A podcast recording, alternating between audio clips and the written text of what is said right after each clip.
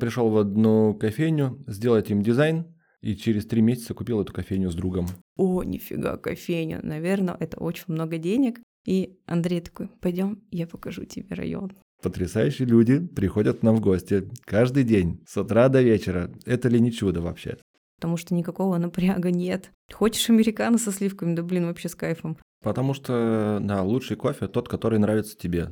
Я человек дела, Андрей человек идея. Абсолютно, я отвечаю всегда за панику. Я немножко взбалмошный, прибамбахом. Творческий хаос, да.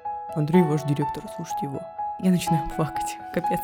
У нас каждый день праздник, это, кстати, одна из особенностей. Любишь, что делаешь? И делаешь, что любишь, так точно. Всем привет! Меня зовут Надежда Морозова, я портретный фотограф, и вы слушаете 11-й выпуск подкаста «Создавать и не сдаваться».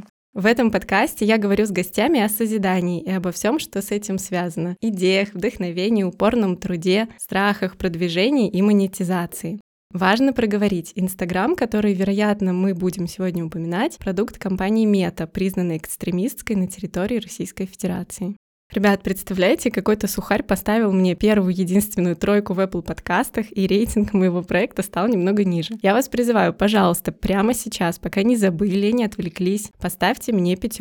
А нажав на плюс в верхнем правом углу, его можно добавить в избранное. Благодарю. А в Яндекс Музыке можно добавить подкаст в избранное, нажав на сердечко. В конце выпуска мои гости, да-да, у меня их сегодня 2, обязательно ответят на вопросы моего созидательного блица. Внезапное лирическое отступление. Хочу с вами поделиться. Ровно в этот день, день записи 11-го эпизода, моей дочери Серафиме исполнилось 6 лет. То есть я уже 6 лет как мама. И с этими прекрасными чувствами мы начинаем.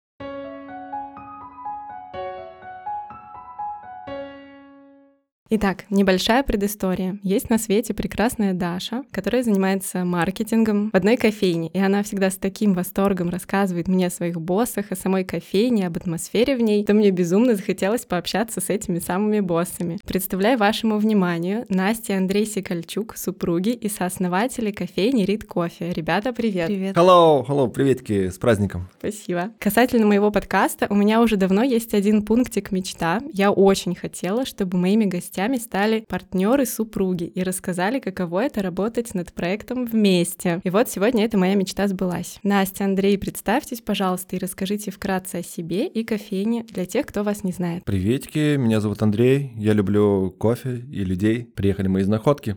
Меня Настя зовут. Ты тоже из Находки? Да, я тоже из Находки, с любовью. Как расческа из Сибири. Класс, я вот как раз заготовила вам первый вопрос, что у вас в шапке профиля аккаунта в Инстаграме написано «Кофейня ребят издалека», и я очень хотела спросить, насколько издалека, но вы уже все сами рассказали.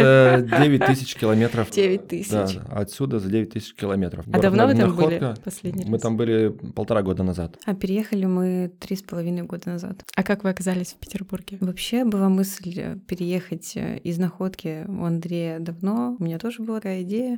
Проверяли город на лояльность к нашим каким-то идеям, задумкам, и каждый раз понимали, что, наверное, стоит. Все, что хотелось сделать, возможно, не так сильно ценилось бы в регионе. И мы рассматривали для переезда город Владивосток, потому что это крупный город у нас в Приморье. Посмотрели, сколько стоят квартиры. И поняли, что проще переехать в Питер, потому что квартиры стоят столько же. И в целом Андрей в Питер вроде мечтал переехать там с 18 лет. Со школы. А сколько вам сейчас лет, можно спросить? Мне 38, а Настеньке никто не знает до сих пор, короче.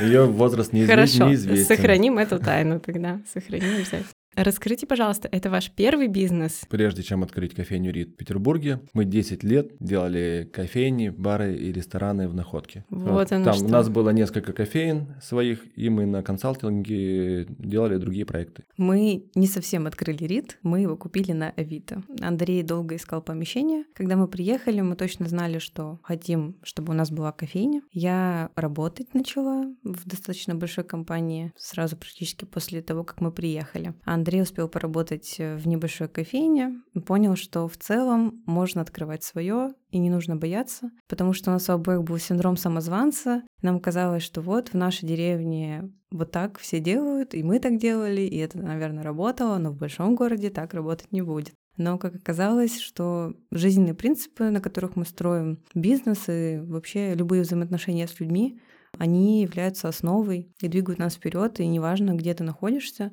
эти ценности, они сохранились и дают нам результат. И Андрей искал, ходил в помещение. Я обошел 300 площадок, прежде чем нашел кофейню Rid. Да, она так и называлась Rid. Это было название как «Руки и дело». Мы решили сохранить я как раз хотела Rid. Спросить. Да, но переделали ее в «Ребята издалека». А скажите, пожалуйста, а почему именно вообще кофейня? И вот с самого начала, я так понимаю, это были кофейни. С чем это связано? Это очень мистическая история. Андрей 14 лет, 15, 14, где-то около того, купил кофейню «Пир». В Находке купил. Да, я работал дизайнером. Я работал дизайнером, учился на дизайнера 6-7 лет. Пришел в одну кофейню, сделать им дизайн, и через 3 месяца купил эту кофейню с другом. Сейчас все кофейни побоятся, что ты придешь к ним делать дизайн и выкупишь. Поэтому Андрей больше не делает дизайн. И кофейню больше не делаю. Хочу, чтобы у нас была одна кофейня, не больше.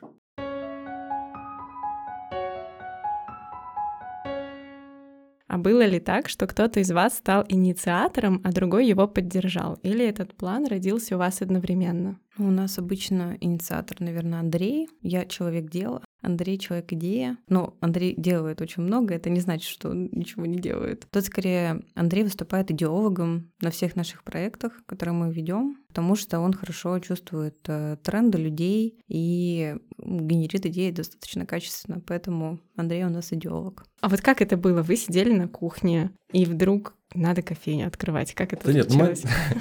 Мы были же еще в Находке, мы понимали, что нужно как-то переезжать. Самое простое, с чего можно было начать, а у нас уже были кофейни в Находке. То есть это дело, которое мы знаем, с которым нам легко, мы можем легко продолжить то же самое. Ну и Петербург, как нельзя, кстати, вообще подошел. Потрясающий город, любимейший вообще. Я здесь дома. Даже когда мы приехали в Петербург, уже там спустя полгода или год, друзья спрашивают, как ты освоился уже? А мне не приходилось осваиваться. Я тут дома приехал, и мне тут хорошо. Настя, тебе? Мне здесь тоже очень хорошо, хотя я изначально думала про Москву, если переезжать в европейскую часть России, потому что у меня были предложения по работе там, и как будто показалось, что в сфере, в которой я хочу развиваться, я думала, что я, наверное, по ресторанам дальше буду работать. Было больше возможностей, чем в Санкт-Петербурге, на мой взгляд, на тот момент. Но в итоге я теперь люблю Питер больше, чем Москву. В последнюю поездку в Москву как-то мне вообще не понравилось. Я очень устала от нее. Буквально там за 5 дней командировки. Мне очень захотелось домой, наверное, уже в первый день. Москва классная, но Питер — дом. Да, я согласна. Я родилась в Петербурге и всегда здесь жила. Я его обожаю. А в Москву я люблю. Вот съездил на неделю и в Питер обратно. Причем надо классно ездить отдыхать, как будто бы работать что-то как-то оказывается тяжело. В Москве классно отдыхать. Да, согласна.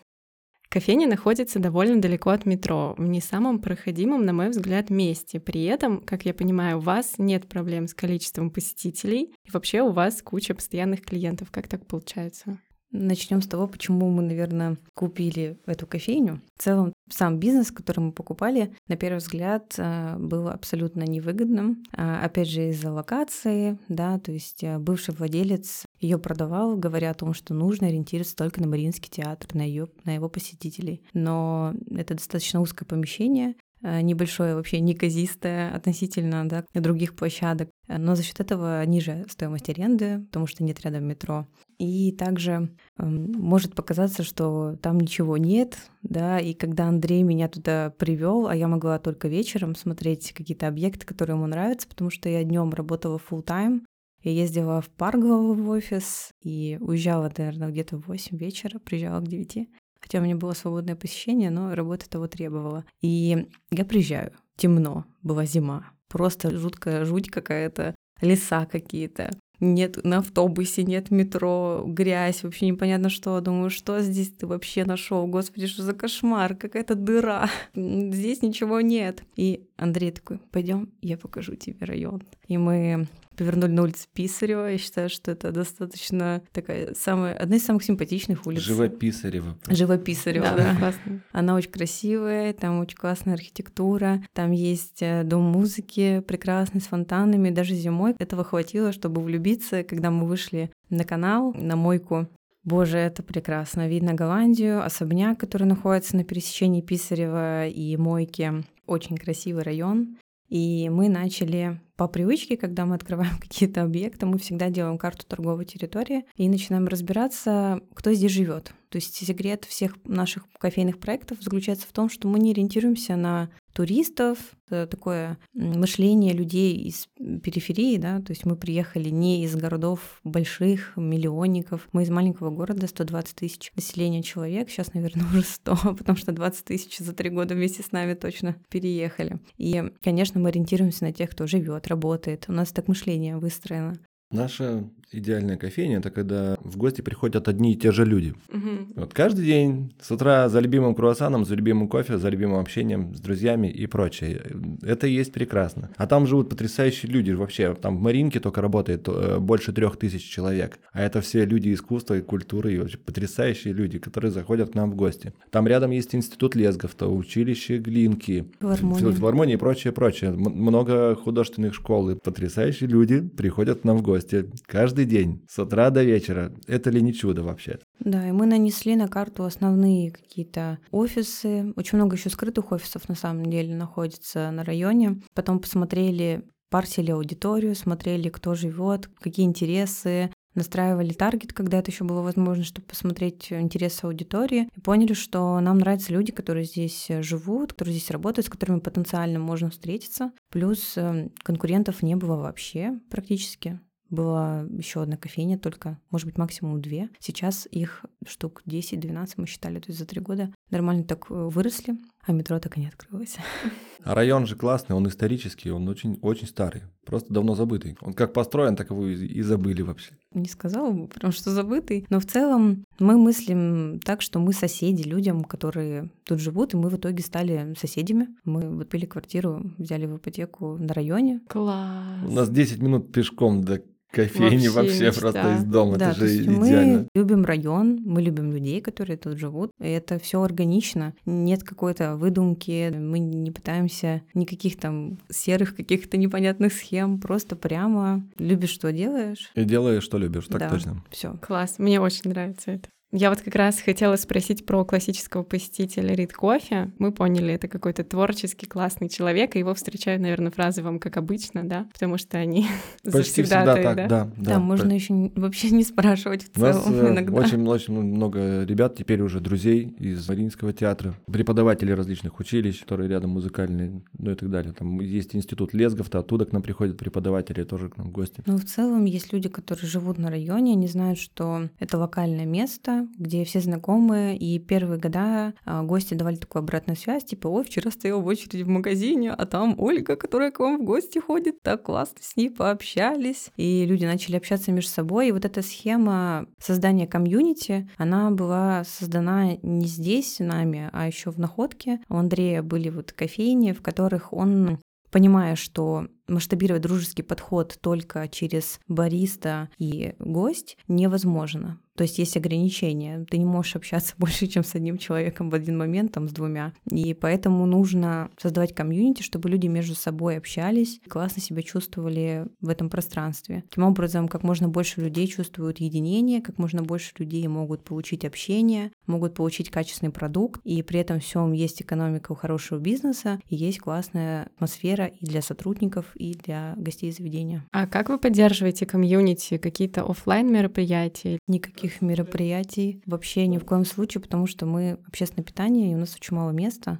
и нужно, чтобы каждый делал свое дело. Наше дело — это хороший качественный продукт, это и возможность перекусить, хороший кофе, хороший чай. А вот магия, которая вне Хогвартса, это, наверное, больше Андрей расскажет. Не, у нас есть какие-то прелести в кофейне внутри. У нас каждый день праздник. Это, кстати, одна из особенностей. Почему я говорю с праздником, да. А ведь на самом деле... А я еще думала, откуда ты знаешь, что у моей дочки сегодня день рождения? О, все так думают, что они... Вот, а сегодня день рождения бутерброда, кстати. Замечательный день. Да, каждый день праздник, и так мы и встречаем гостей вообще. То есть любых... Это всегда повод для беседы. Наша комьюнити — это беседа с гостями. Гости любят с удовольствием пообщаться, как и мы с ними вполне. Поддержать беседу. Гости коммуницируют между собой. Да, изначально просто сейчас уже каких-то поддерживающих таких мероприятий нет, но изначально было просто задано направление, Андрей грамотно это делает обычно. То есть я наблюдатель, возможно, он не понимает, что делает, потому что он просто это делает от души, но это технология, по сути говоря. Он знакомит людей между друг другом, он помогает им коммуницировать в плане того, что у нас достаточно тесная посадка, может подойти, познакомить людей, спросить, могут ли они сесть вместе, и это все он передал нашим ребятам, и за счет этого люди понимают, что здесь достаточно тепло в целом. Как сотрудники общаются с друг другом и с гостями, также будет и между гостями общение выстроено. Плюс,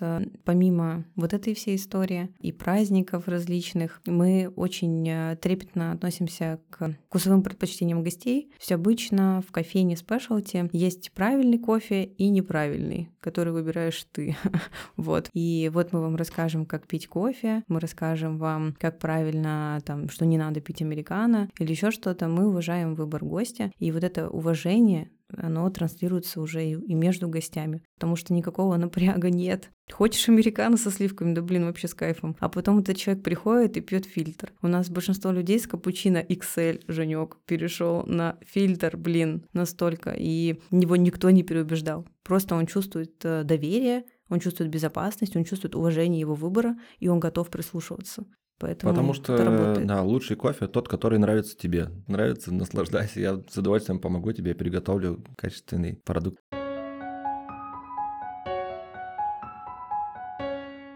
А, ребят, кто в вашей паре отвечает за хладнокровие, а кто за панику? То есть у вас есть какое-то разделение по темпераменту, из которого рождается разделение обязанностей в бизнесе? Абсолютно. Я отвечаю всегда за панику. Я тоже отвечаю за панику, только за хладнокровную. А у Настеньки хладнокровная паника, а Андрей на позитивной панике. Настенька всегда более структурирована в нашей команде. Более целостно, она и раздает все задачи основные в нашей команде. Я немножко взбалмошный, прибамбахом, но... Творческий хаос. Творческий хаос, да. Но мы сейчас как раз только работаем над этим. Только так получается творить. Мы сейчас делаем такой обмен компетенциями, и сейчас у нас проходит такая реструктуризация в кофейне и в других проектах. Мы сейчас хотим еще другими задачами, делами заниматься и проектами, поэтому поставлена задача на суперрост в этом году, и мы обмениваемся компетенциями. Я передаю Андрею возможность увидеть процессы с моей стороны, а он рассказывает мне то, как он видит процессы, и мы пытаемся создать свой подход, свою методологию на основе этого, с которой мы будем работать с нашей командой. Очень глубоко как-то звучит. Скажите, а что выходит круче у Насти, а что у Андрея? Я хочу, чтобы про Настю ответил Андрей, а про Андрея Настя. Я не видел лучшего управленца вообще. Настенька умеет управлять командой и процессами настолько четко, правильно и понятно, что неспроста ее зовут сейчас в несколько проектов одновременно. Сейчас есть несколько предложений. Для Настеньки неспроста. Мне просто стало плохо. Ты мне напомнил, что мне надо дать всем ответы. Это очень тяжело. Очень сложно быть типа управленцем. На самом деле я не хочу быть управленцем. Вот, потому что я люблю управлять процессами, я люблю управлять компетенциями. Но я, наверное, больше бизнес-аналитик, настройщик процессов. А вот для меня управленец — это лидер. И я понимаю, что неформальное лидерство на данный момент достаточно сильная история, гораздо сильнее, чем лидерство формальное. Я вот общаюсь с разными ребятами, которые работают в IT-компаниях, и понимаю, что вот есть плохой лид и хороший лид. И вот Андрей — это мастер-лид. Вот, он очень классно работает с командой. Я вчера посмотрела видео-репортаж с их калибровки по вкусу эспрессо и молочных напитков, и я просто чуть не расплакалась, когда я вчера его смотрела, потому что люди настолько заряжены, они в этой идее, я начинаю плакать, капец. Вот, и я понимаю, что Андрей ведет людей за собой, он вдохновляет идеями, и это не просто, как многие люди могут просто балаболить, это действительно большие классные ценности, и это мудрость, опыт и возможность это передать. Вот, это бесценно, это неформальное, настоящее лидерство, если даже не говорить, что Андрей там, Андрей ваш директор, слушайте его. А все равно Андрей будет лидером, это просто супер классный дар. Какие вы классные. Как здорово друг о друге говорите. Расскажите, а сложно было решиться на бизнес в сфере хорика и вообще общепит? Это очень страшно. Это очень страшно. Если хотите открыть кофейню за 300 тысяч, не делайте этого, пожалуйста. Ну, можем прочитать курс за 300 тысяч, как не открывать кофейню. За 300 тысяч. Как не открывать кофейню за 300 тысяч, да. Да, тут не в этом дело, скорее, можно так сказать, это не страшно. Вообще ничего не страшно на самом деле, если ты здраво оцениваешь обстановку. Или если ты вообще неадекватно ее оцениваешь и не понимаешь никаких рисков, тогда тебе это тоже не страшно. Это синдром Даннинга-Крюгера. Когда человек не понимает компетенции и дальше просто шагает слепо, то, конечно, уже другое дело. Да, просто мы сейчас работаем над такой концепцией, что вообще нет каких-то нюансов у конкретного бизнеса. Вот, например, кофейный бизнес отличается тем, что в нем продают кофе. Это все отличия, по сути говоря. Это все, что связано с продуктом. Нужно идти от продукта. Общественное питание, наверное, есть довольно сложный момент в виде безопасности, потому что если мы возьмем инфобизнес, например, то микробиологии, санитарии, гигиены, СНИПов, норм, здесь этого не будет. Это достаточно сложные вещи для осуществления. Во-первых, с точки зрения компетенций, очень мало там технологов хороших, которые современные, понимают, что мы хотим. Потому что кофемашина, или спешлти кофе, технолог классический из института, он пока еще не знает всей этой истории. А из советского времени так тем более. Потом у нас есть ТУ, да, есть оборудование. Это достаточно ресурсоемкая вся история, это достаточно дорого. А профит очень маленький относительно. Очень много людей думают: о, нифига, кофейня, наверное, это очень много денег. Или ресторан, или еще что-то. На самом деле доходность общественного питания — это 10-15%. Очень редко, когда выше. Иногда лучше положить деньги в банк, получать проценты. Да, сейчас есть хорошие, кстати, предложения, около того и дают. Поэтому ресторанный бизнес — это не страшно, если ты понимаешь, что это такое, или если ты вообще не понимаешь, что это такое, и думаешь, что ты все знаешь. Но тогда ничего не страшно, наверное. Да. Я не знала, кстати, про доходность и вот про общепит. В курсе даже собственники кофеен. Как показывает практика, мы в консалтинге сейчас работаем с кофейнями. Для меня это немножко непривычная история, потому что в ресторанах все-таки больше всего оцифровано и больше показателей контролируется, а вот кофе только-только начинает думать в эту сторону, поэтому, наверное, и зовут коллег из другой сферы, да, из ресторанов к себе помогать строить бизнес или переделывать его. И я понимаю, что большинство не знают, сколько они зарабатывают, сколько они тратят, и просто большинство кофейных предпринимателей, они думают, что вот эти 100% денег, которые у меня на счете, я там купил себе с этой карты, не знаю, йогурт, а завтра с этой карты получу себе там в кофейню уже молоко и так далее. Поэтому у людей нет четкой структуры расходов, доходов. Мало кто понимает, сколько они зарабатывают на самом деле. Большинство кофеин на самом деле убыточная штука. Большинство просто покупает себе работу. Да, они не относятся к этому как к бизнесу, стоят сами за стойкой очень много времени. Достаточно очень тяжелая работа. Потому что если мы возьмем кофейню, Нильсен проводили исследования, достаточно большая консалтинговая компания по Москве и Московской области. Средний оборот кофейни 300 000 рублей. Это в Москве. Что говорить о регионах? Если у вас больше, конечно, это здорово, но мы не знаем вашу структуру расходов, например. И в этом случае, когда оборот 300 000 рублей, человек сам стоит за стойкой, а за стойкой мы стоим по 12-13 часов в день. Еще мы решаем управленческие задачи, еще мы там ведем сами Инстаграм, например, или еще что-то. Мы, кстати, в Риде снова повторили этот путь. Когда начали работать, мы делали все изначально сами, потому что мы купили кофейню в 2020 году, в январе сразу. После этого началась пандемия. Достаточно интересный эпизод. Вот оно что. Я как раз хотела спросить, как вы пережили ковидные ограничения и появлялись ли когда-нибудь мысли закрыть кофейню? Андрей не останавливался никогда. У меня 0 мыслей было вообще на эту тему. Настя никогда там, да, задавала такой вопрос. Но я не совсем хотела закрыть, а тайм-аут хотела. Отдыхать. Да.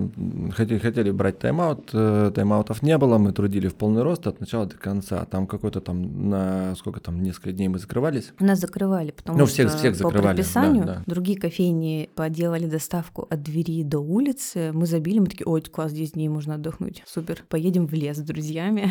Съездили в лес, классно было. Вообще, в целом, мы же только открылись вот прям перед пандемией, за 2 месяца 21 буквально. 21 января ты купил кофейню, тебе дали ключи, ты поставил кофемашину. Угу, прям в тот же день, да. А в апреле локдаун, получается. Да, в феврале я уволилась. Вообще, у нас мистические истории, приключения кофейни Rid. Во-первых, первое совпадение странное. Андрей покупает снова кофейню. Впервые там за 14 лет он снова покупает кофейню, не открывает. На тот момент 12 лет, да, по-моему, было. Значит, 15 лет назад ты купил пир. И вот Андрей покупает снова кофейню, как когда-то давно первую свою кофейню, которой тоже название 3 буквы. И он влюбился в нее, привез там ту кофемашину, которая стояла почти с самого переезда. Мы купили ее, она на съемной квартире стояла. И тут я тоже увольняюсь с работы и прихожу к нему, и наши друзья из Китая начинают звонить, записывать сторис. У нас достаточно много друзей в Китае находится, потому что мы с Дальнего Востока, там, с Находки, и многие ребята ехали учиться в институт, там оставались работать.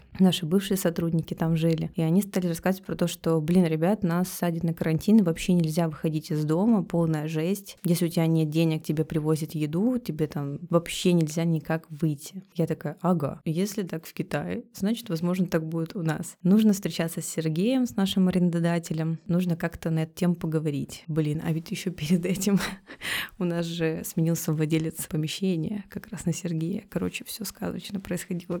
Лучше, наверное, сначала рассказать или пофигу, Андрей?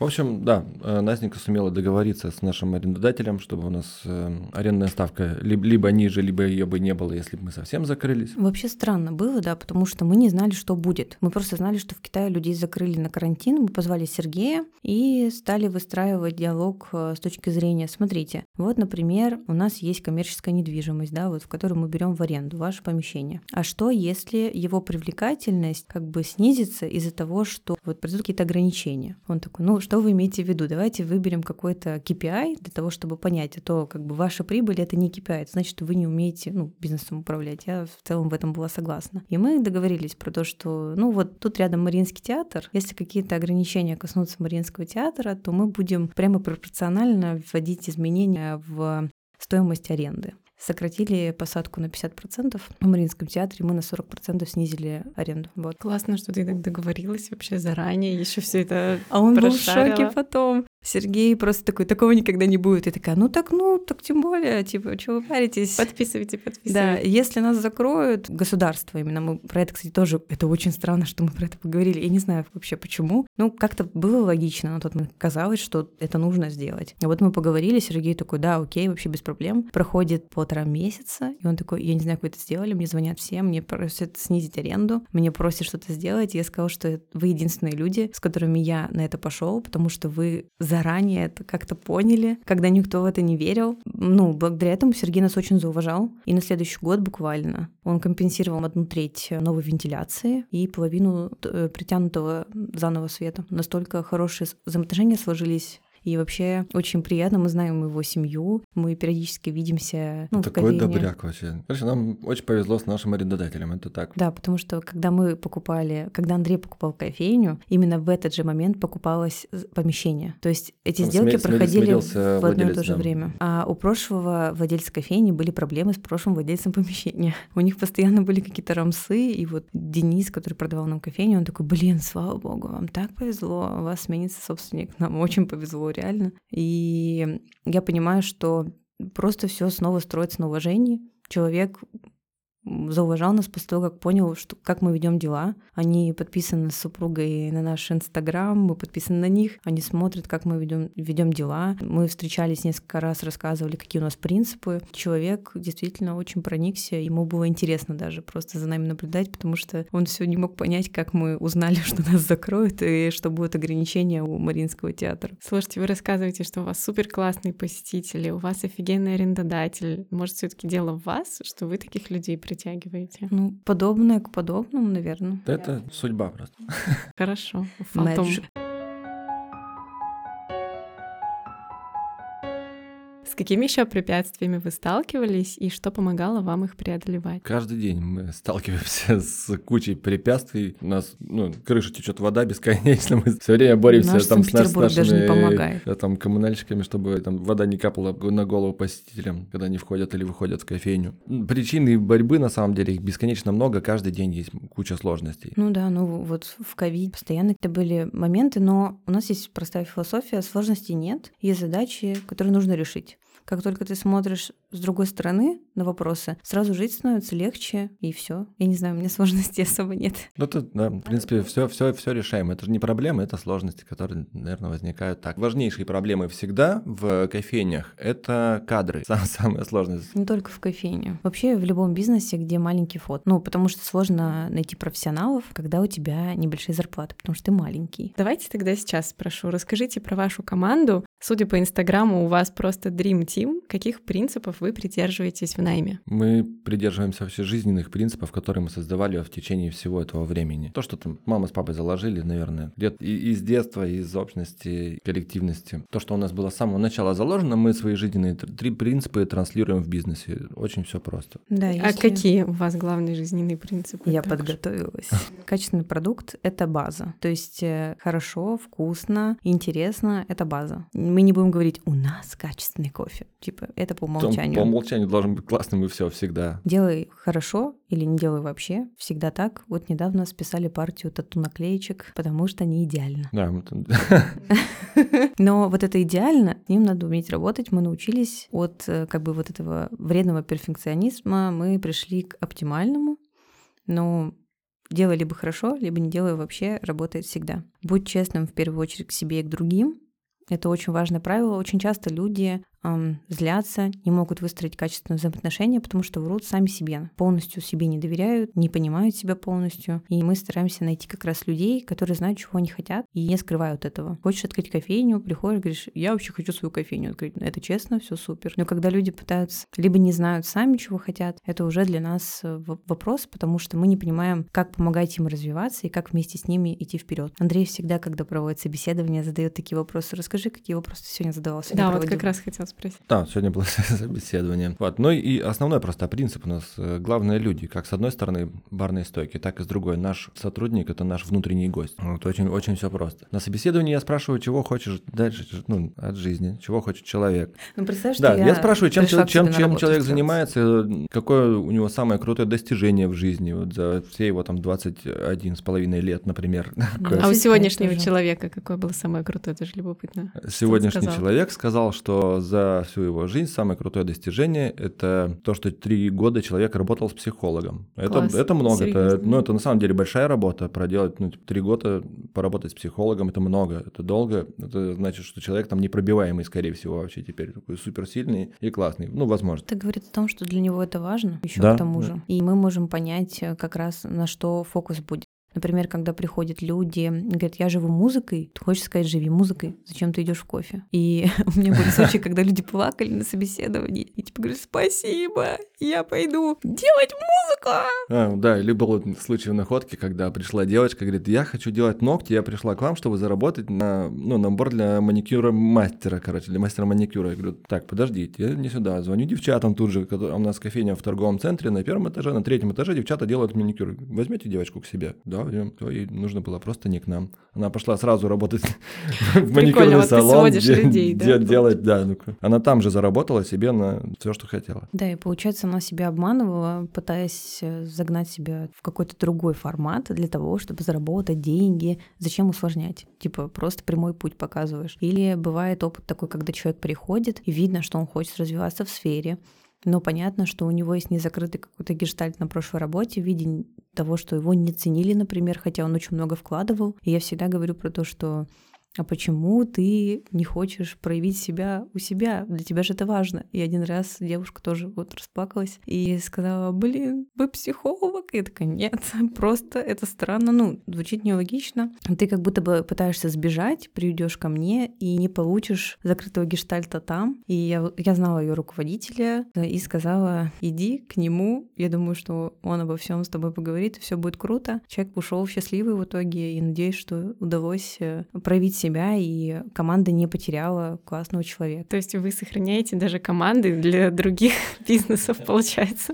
Да, потому что приходят ребята, например, из кофеин, где не платят деньги, где очень плохое отношение к сотрудникам, и ты понимаешь, что с ними довольно сложно работать. Ты не хочешь быть местом, в которое будет переубеждать его, что мир безопасный, потому что у нас на это ресурса, например, нет. Каждый раз стараешься проанализировать, с каким багажом человек к тебе приходит. И иногда кажется, что нет там никакой проблемы на самом деле, просто человек где-то постеснялся, а руководство, может быть, просто не заметило. И зачем разрушать команду, зачем человека выдергивать из его среды, которая ему нравится, он ее любит, и пытаться адаптировать у себя, когда ему нужно просто немножко помочь. Круто.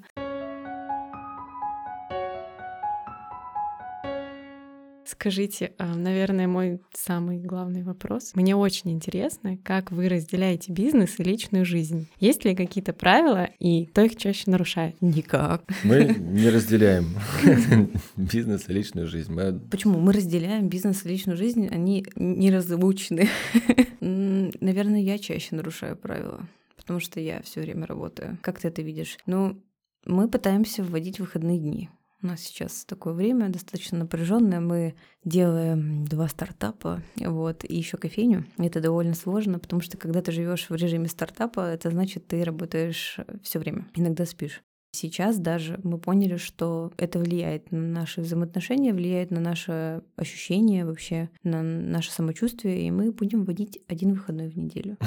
Общий выходной? Да. Общий, классно. Ну, вообще в целом мы абсолютно прёмся от того, что мы делаем. То есть любое дело, которое мы делаем, любые там стартапы или прочее, если не нравится, нельзя за это браться.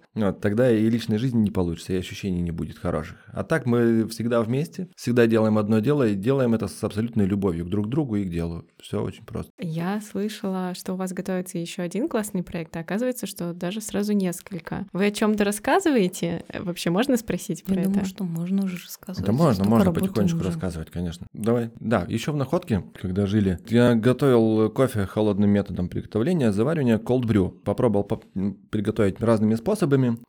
Все не получалось, все не нравилось, и придумал механизм самый простой. Все аппараты, которые стоили, были хорошими, они стоили больше 50 тысяч. И я сделал аппарат за 38 рублей, купил капельницу, несколько бутылок, несколько промежуточных фильтров и сварил cold brew, свою версию, и это получилось потрясающе. Думаю, классно. Приехали и попробовали здесь то же самое сделать.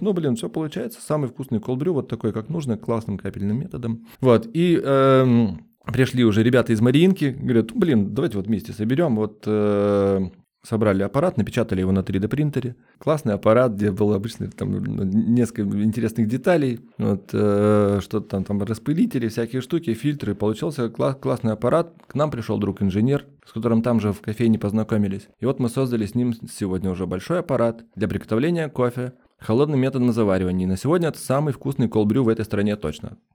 Круто. Очень смело. На выставку «Кофе и какао экспо» с 12 по 14 апреля мы поедем уже представлять нашу собственную установку. Это в Москве? В Москве. Угу.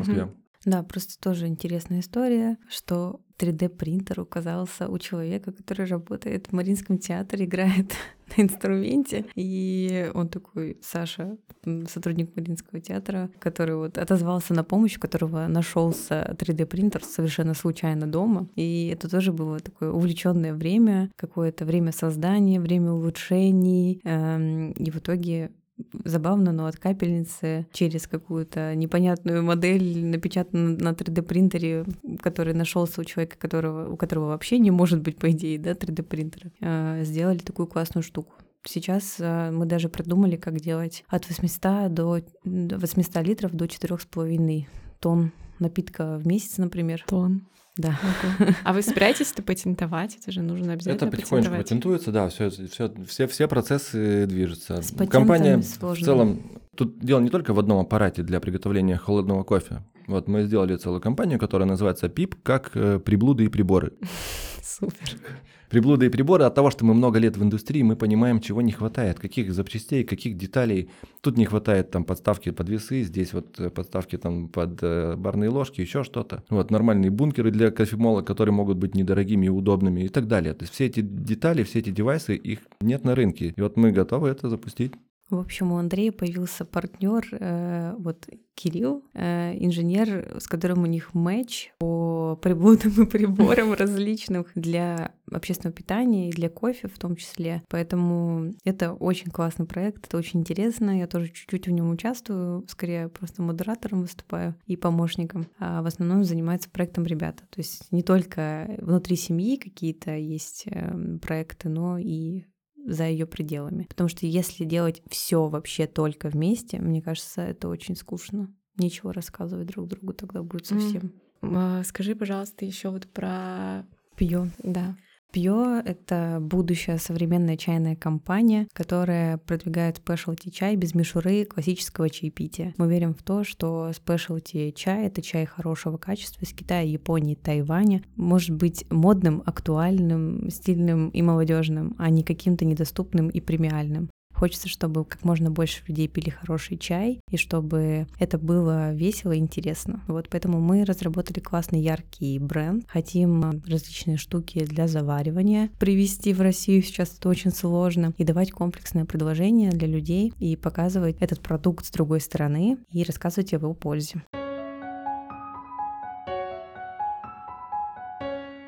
В подкасте я часто спрашиваю о доходах, вы об этом свободно говорите? Можете назвать месячный оборот или чистую прибыль? Да, мы свободно говорим о любых цифрах, потому что у нас скрывать? Нет секретов. Нет секретов, да. Секрет в том, что нет секретов. И в целом большинство кофейн действительно у них оборот 1300, но у нашей кофейни средний оборот в месяц по году прошлому составил 1,7 миллиона. Летом он доходил почти до 200, нет, 230 было, да? Нет, я не помню. 200 практически было, чуть-чуть не дошли до 200. Этой зимой, случился небольшой провальчик, но сейчас, наверное, будет 1,5 в этом месяце, я надеюсь. Из них, можно считать, да, в целом, что у нас средний доход составляет 12,5% чистый, но он может быть больше, конечно, можно хоть 30% вытащить, но мы очень много капитализируем назад. В прошлом году мы вложили назад около 2,5 миллионов. В этом году мы планируем 5 вложить назад. Мы обновляем оборудование, и нужно понимать, что мы считаем правильно процент доходности, потому что все, например, недавно купили кофемолку за 310 тысяч, купили витрину за 100, вентиляцию сделали за 500 000 и так далее. Мы не можем это все в один месяц включать. Мы правильно выстраиваем расчеты, у нас есть фонд амортизации и так далее. Исходя из этого, средний доход в месяц чистый, именно без наших зарплат, составляет 12,5%. В среднем это наша норма. Круто. Так вообще чётенько прям. Класс. А что для каждого из вас самое сложное в том, чтобы владеть кофейней? А что самое легкое и приятное? Говорить людям обратную связь негативную мне очень тяжело. Это очень не дает людям расти. Я понимаю, что это плохо, но мне почему-то неудобно. Я очень сильно очаровываюсь, наверное, нашими людьми, поэтому мне очень сложно говорить о их недостатках или недочетах по работе. А мне ультрасложно работать с любыми таблицами, когда мы начинаем работать с ТТК или прочими моментами, я ненавижу это делать, я не могу. Чтобы сесть за таблицу и что-то оцифровать любые данные, для меня это что-то... ТТК делает Даша, тебя ждет пендель. Я честно говоря, даже не знаю, что такое ТТК и ПНД. Технико-технологические карты для любого продукта. То есть придумать любой напиток блюдо кухни. Я сделать лёгкое, да. Но так, чтобы это все оцифровать, потом привести в норму. Показать. Этим вопросом у нас бэкмен. Благо у нас есть такие ребята, которые этим вопросом занимаются. Да, и мы сейчас как раз этим занимаемся. Мы выстраиваем бэк-офис в маленькой кофейне, работает сейчас 11 человек. Мы выстраиваем бэк-офис, мы выстраиваем отдел маркетинга. Вот как раз Даша теперь будет заниматься не просто SMM, а маркетингом полноценным. И мы, по сути говоря, сами пишем программу, по которой мы идем. И пишем мы это вместе с нашей командой. Поэтому это общие цели, общие ценности и общий путь вперед. Класс.